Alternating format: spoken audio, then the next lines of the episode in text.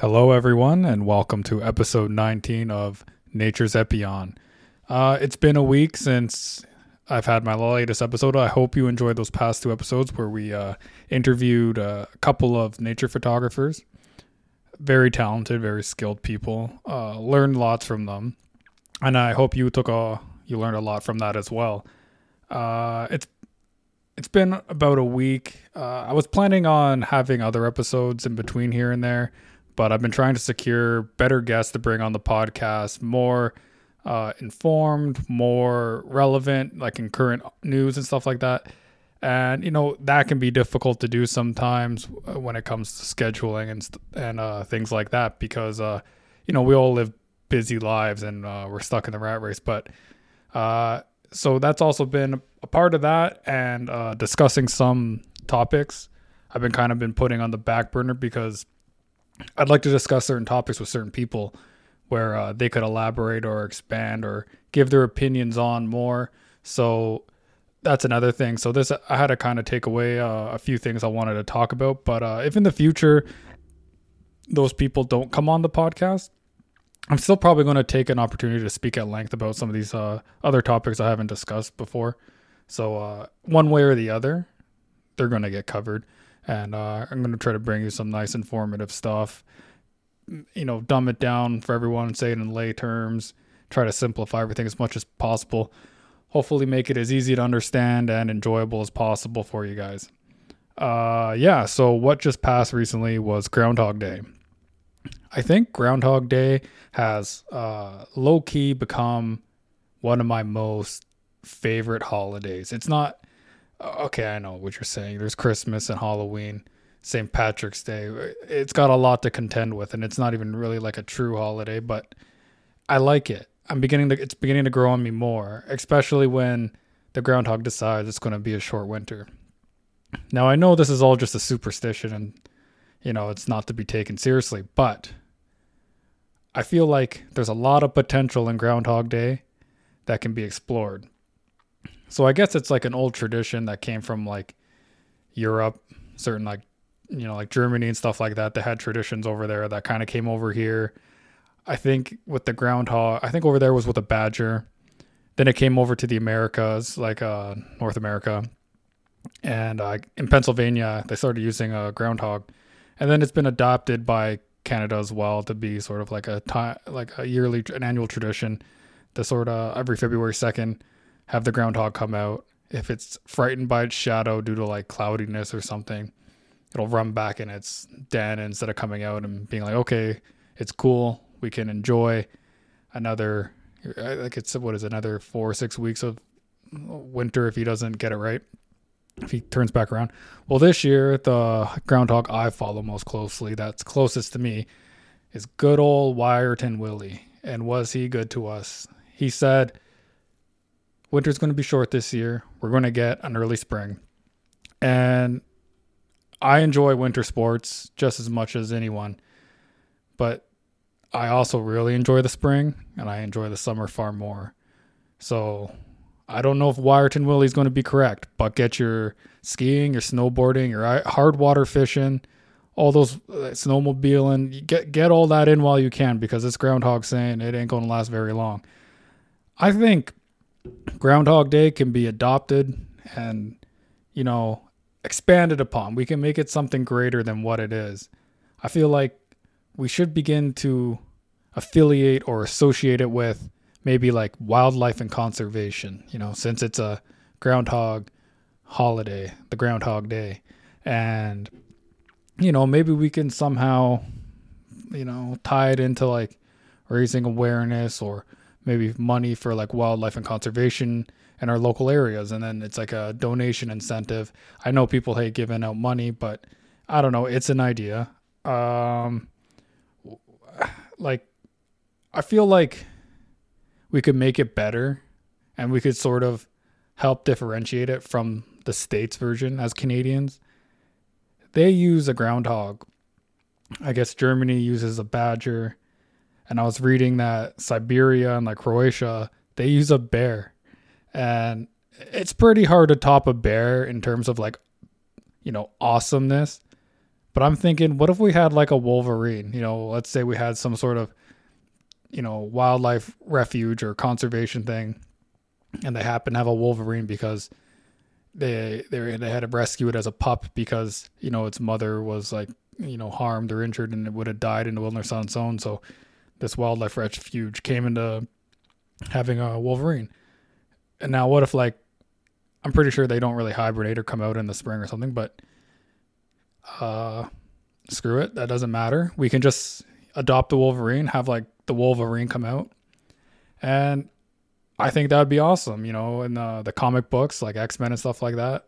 Wolverine, he is Canadian in the comic books, so having like a Wolverine be our groundhog, I think that sets us like a bar like a, a few bars ahead of like a groundhog and a badger. Um, debatably with bears, uh, we've all seen videos of badgers holding their own against bears. So I think it gives like you know we get like a friendly competition with Canada's Wolverine versus Serbia's bears, and you know the groundhogs and the badgers of Germany and the states. I think it's I don't know. I'd like to see more become of Groundhog Day. I'd like to see it really evolve into something that's more about conservation. Maybe we start like raising money to build a. This would be the best thing I think. We start raising money to build uh, wildlife bridges over highways and to put those fences around the sides of the highways. That way, you know, the deer, all those animals that cross the highway, and the moose, you know, it, prote- it creates a safer environment for people to travel at night on highways that aren't very well lit. And it gives these animals a safe way to cross through so they don't become injured or harmed. It's a win win. We start like, you know, funding these uh, projects. It'd, it'd be great. I, I don't know how to get this off the ground. It's just an idea. I'm just spitballing. It probably will never come off the ground or go anywhere, but wouldn't that be a thing if it did? the next, so I'm just going to do like a news roundup on some half interesting things. Uh, you may not find them interesting, but I'm going to try to make them as interesting as possible. So there was this sort of discovery. It, well, okay.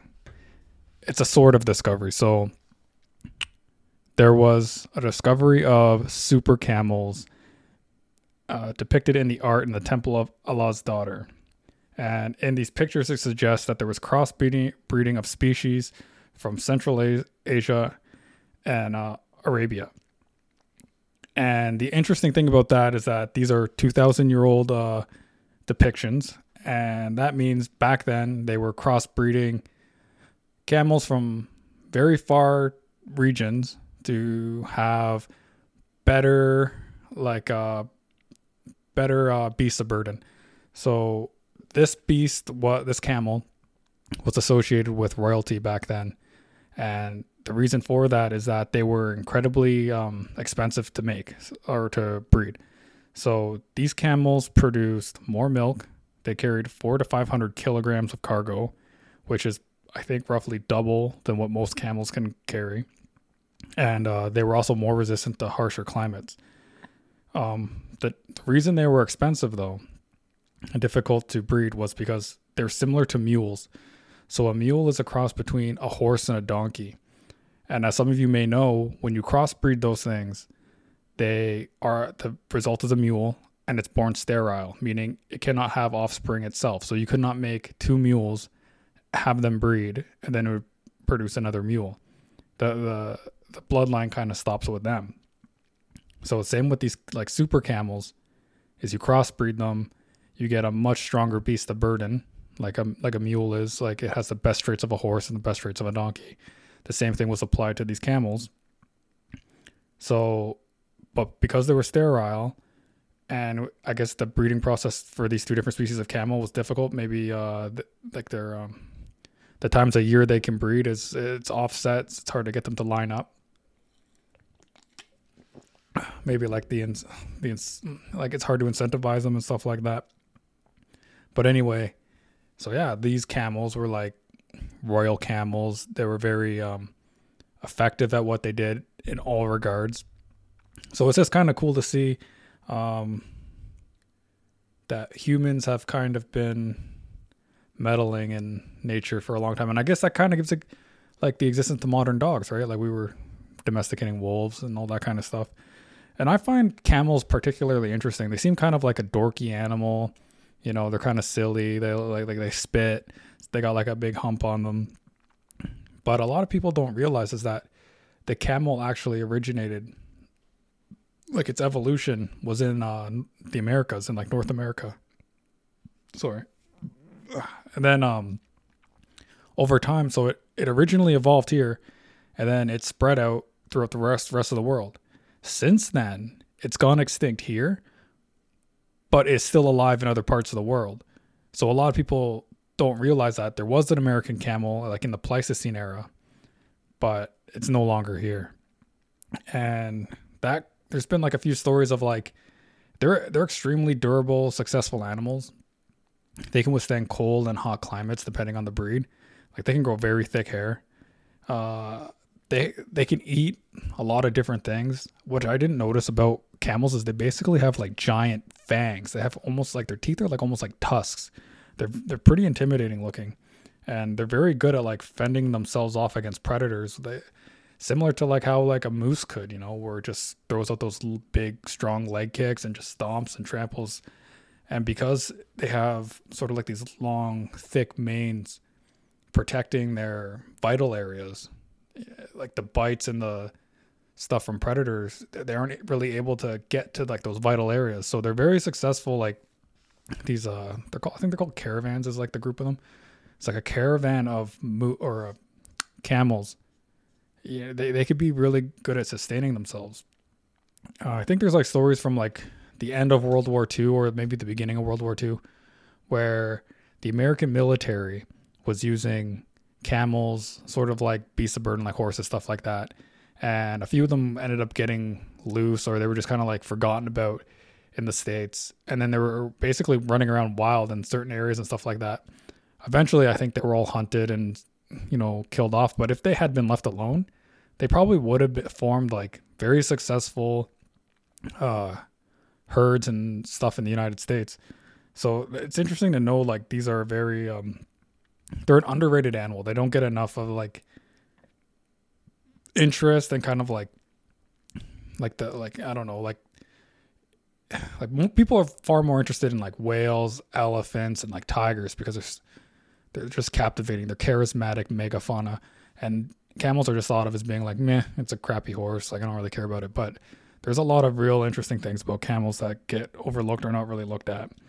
Um, but one thing I've seen uh, going on recently, sorry, I need to take a drink. One thing I've seen going on recently is discussion of rewilding. And what rewilding is, if you're not too familiar with, it's the introduction of formerly extinct species or similar extinct species in an area to help, you know, bring back the natural ecology of a certain area.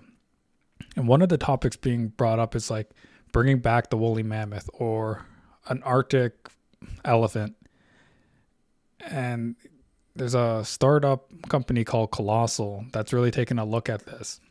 And when I first saw this, and I think I've mentioned this before on the podcast, I was thought, why not bring back another Pleistocene era animal that would probably be much easier to do? You could use the d- genetic material and the DNA found within the fossils from the, the Yukon that have thawed out and you can use the DNA of existing camels from around the globe and try to bring back something that's similar to the uh, American the, uh, the the extinct American camel. And the benefit to that would be since since there's been a huge decline in uh, animals that eat a lot of vegetation in the Americas, uh, but like uh, the the buffalo, for example, or is it bison? uh, they they were killed and hunted off. There were you know large populations of elk have gone extinct, reindeer in certain areas. A lot of these places have no more of those animals, and these grazers that have massively large packs were probably responsible for eating some of the the dried up kindling that attributes to these like forest fires. And we've been seeing an increase in forest fires. Um you know the reason why can be disputed and this and that, and it's kind of like a topic of discussion and uh, controversies and this and that and debate. But at the end of the day, you just got to look at the data and it says since like the large like foraging animals or sorry, uh, grazing animals have gone extinct, there's been an increase in those. So part of the solution to help reining in forest fires from being, you know, much more prevalent would be to bring back some of these extinct species that used to feed on this kind of stuff and increasing their numbers to make it um sorry, less likely to happen. So for me, I think, oh, that's really it would be really cool to bring back these species. It's sort of like this it's this idea that a lot it's like romanticized kind of like we get very captivated as humans when we think of bringing back something from the dead that was like once forgotten, never to come back. And I think I don't know, the public could probably get behind it. Now, would it have severe ecological impacts on already existing plant species or animals? I don't know. I'm not the, the, I'm not the professional in this field, and obviously that would be a that's a that's part of the uh, debate right now. Is like just because we can, or doesn't mean we should, and you know, does it get better? Does it get worse? Another big extinction that might be part of the contribution to forest fires being on the increase might be the extinction of the Rocky Mountain locust. So back in like the 1800s, there used to be swarms of these things that would be so big they'd be about the size of the state of California, and they were they were massive, and they would just come through and they would just eat all the crops. They would eat tons of like they would eat like all the hair off the animals. They it was an imposing force. Like it was like seeing a massive dust storm, but it was all just bugs. These locusts, they're like basically grasshoppers. So we were able, as people, we were incentivized back then to get rid of them as much as possible because they were having very detrimental effects on people, agriculture, our ability to feed people. And so what they did is they found out they like to lay their eggs around riversides and stuff like that. So people will go and get these clutches of uh, eggs and all that stuff, and they would be giving like a financial reward for doing so and killing off as many as possible. And I'm sure they probably started using pesticides, all that kind of stuff, et cetera, et cetera. To now, this day, it was only a few years until they were completely extinct. But it stands to reason that perhaps these locusts were also preventing forest fires from occurring because they were eating a lot of the, you know, brush that would be used as kindling or whatever to help spark these uh, forest fires. So they're eating a lot of the dry material. So it stands to reason if you look at the extinction of species like the Rocky Mountain locust and a lot of the charismatic grazing uh, megafauna from uh, the Pleistocene era, like not even like Pleistocene era stuff. Like we, you could like even just like reindeer elk that used to be in certain areas but isn't anymore. They're extirpated in those areas. Just bringing those back, laying off the hunting for a bit, and just letting them do their thing, we may see a decline in forest fires and therefore CO2 emissions into the atmosphere, which will help with, like, you know, carbon capture, all that stuff. There could be a huge benefit to that. So, if we're talking about rewilding, maybe bringing the camels back, the American camel back, or something akin to that, isn't such a bad idea. Um, I'm not sure about bringing back Rocky Mountain locusts or not because, I mean, that is quite an imposing forest, and they eat quite a lot of vegetation. So that's beyond my uh, my uh, wheelhouse of knowledge, and I I wouldn't know whether to make that decision or not. All right, I think that's enough about camels and rewilding, but it's certainly interesting, and I I I, I implore you to go down the rabbit hole of rewilding and sort of like the ideas of bringing back extinct species. It's pretty interesting stuff. It's the it's the stuff of sort of like science fiction and like fairy tales, but it's very soon becoming reality, and I think that's what makes it so interesting, at least for me. Uh, yeah. So the next topic I want to bring up is Methuselah. Some of you may have seen this in recent news articles, but if you haven't, I'm glad to, you know, drop this little bit of knowledge on you. Methuselah is a four foot long, 40 pound Australian lungfish, and it is 90 years old. It was brought to the California Academy of Sciences in 1938. This lungfish has been around since World War II. He is also a threatened species and he can no longer be exported from Australia to uh, the United States.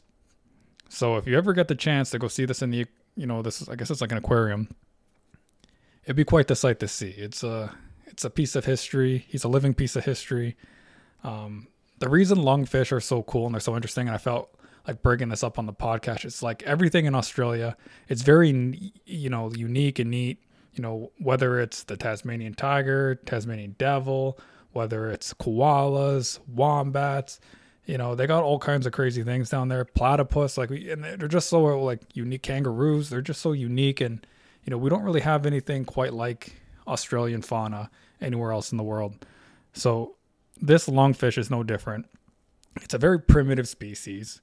It has lungs and gills. It's thought to be the evolutionary link between fish and amphibians.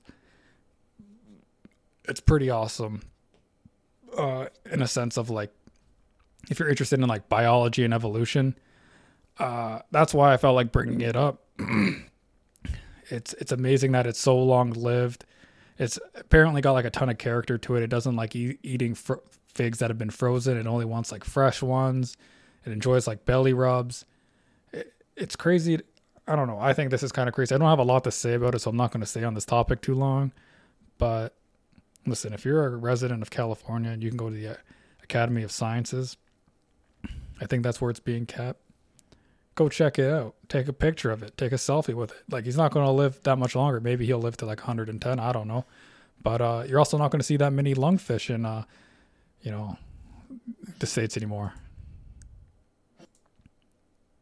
The last thing I want to talk about, though, moving on, is um, the uh, there has been a sea dragon fossil discovery in the UK, and sea dragon sounds really awesome and cool, but uh, what it's actually called is uh, it's a ichthyosaur, ichthyosaur, ichthyosaur. It's ichthyosaur, and it's basically exactly like the you know the fun name says is a sea dragon. It resembled a shark or a dolphin, and it's the largest and most complete fossil ever found within that region. So, like the UK, it lived 100 million, 180 million years ago. It was the ultimate apex predator. I don't think anything hunted it. It's massive. Um, this, this the fossil is 32 feet in length. Its skull is six feet and weighs about uh, a ton.